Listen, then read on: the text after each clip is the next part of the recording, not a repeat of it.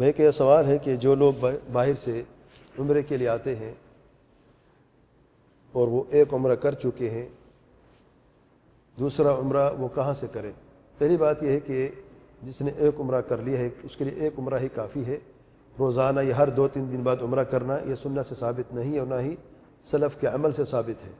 ہاں بعض علماء نے یہ کہا ہے کہ اگر پندرہ دن کا وقفہ ہے اور یہ وہ مدت ہے جس میں سر کے بال اتنی اگ جاتے ہیں کہ انہیں دوبارہ کاٹنا یا انہیں مونڈنا ممکن ہوتا ہے۔ دس سے پندرہ دن کی مدت ہے۔ اگر کوئی شخص ایک عمرہ کر چکا ہے اور اور احرام مقا سے باندھ چکا ہے اور ایک عمرہ کر چکا ہے، دوسرا عمرہ اگر وہ کرنا چاہتا ہے تو اتنی مدت کا ہونا لازمی ہے۔ دس پندرہ دن اگر وہ کرنا چاہتا ہے تو۔ اگرچہ بعض زمانہ کا کہ ایک ہی اس کے لیے عمرہ کافی ہے۔ اگر دوبارہ کرنا چاہتا ہے، کیونکہ دوبارہ اسے شاید موقع نہ ملے عمرہ کرنے کا، اس کے والدین فوت ہو چکے ہیں، وہ والد یا والدہ کے لیے عمرہ کرنا چاہتا ہے، تو عمرہ کر سکتا ہے۔ احرام کہاں سے باندھے گا؟ جہاں سے اس نے نیت کی ہے۔ اگر جدہ سے نیت کی ہے تو جدہ سے باندھے گا۔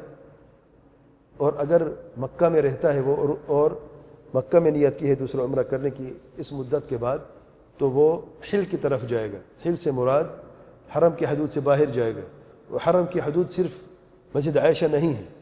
حرم کی حدود تنعیم ہے یا جو چیک پوسٹ ہے جدہ کی یہ بھی حرم کی حدود سے باہر ہے۔ الغرض حرم کی حدود سے باہر جا کے وہ دوبارہ نیت کر سکتا ہے دوسرے عمرے کی۔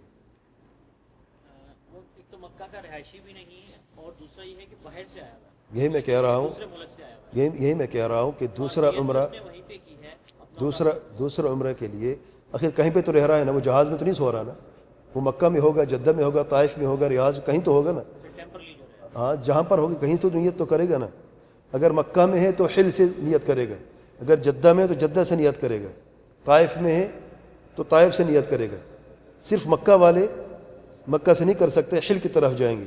کیونکہ اللہ تعالیٰ کے پیارے پیغمبر صلی اللہ علیہ وسلم نے سید عائشہ کو حکم دیا، جب انہوں نے دوسرا عمرہ کرنے کی گزارش کی اور اجازت مانگی اللہ تعالیٰ کے پیارے پیغمبر صلی اللہ علیہ وسلم سے تو اللہ تعالیٰ کے پیارے پیغمبر صلی اللہ علیہ وسلم نے ان کے بھائی عبد الرحمن پھر ابی بکر عنہ کو ان کے ساتھ بھیجا کہ وہ حل کی طرف جائیں اور یہ جگہ جو ہے یہاں پہ کوئی مسجد نہیں تھی۔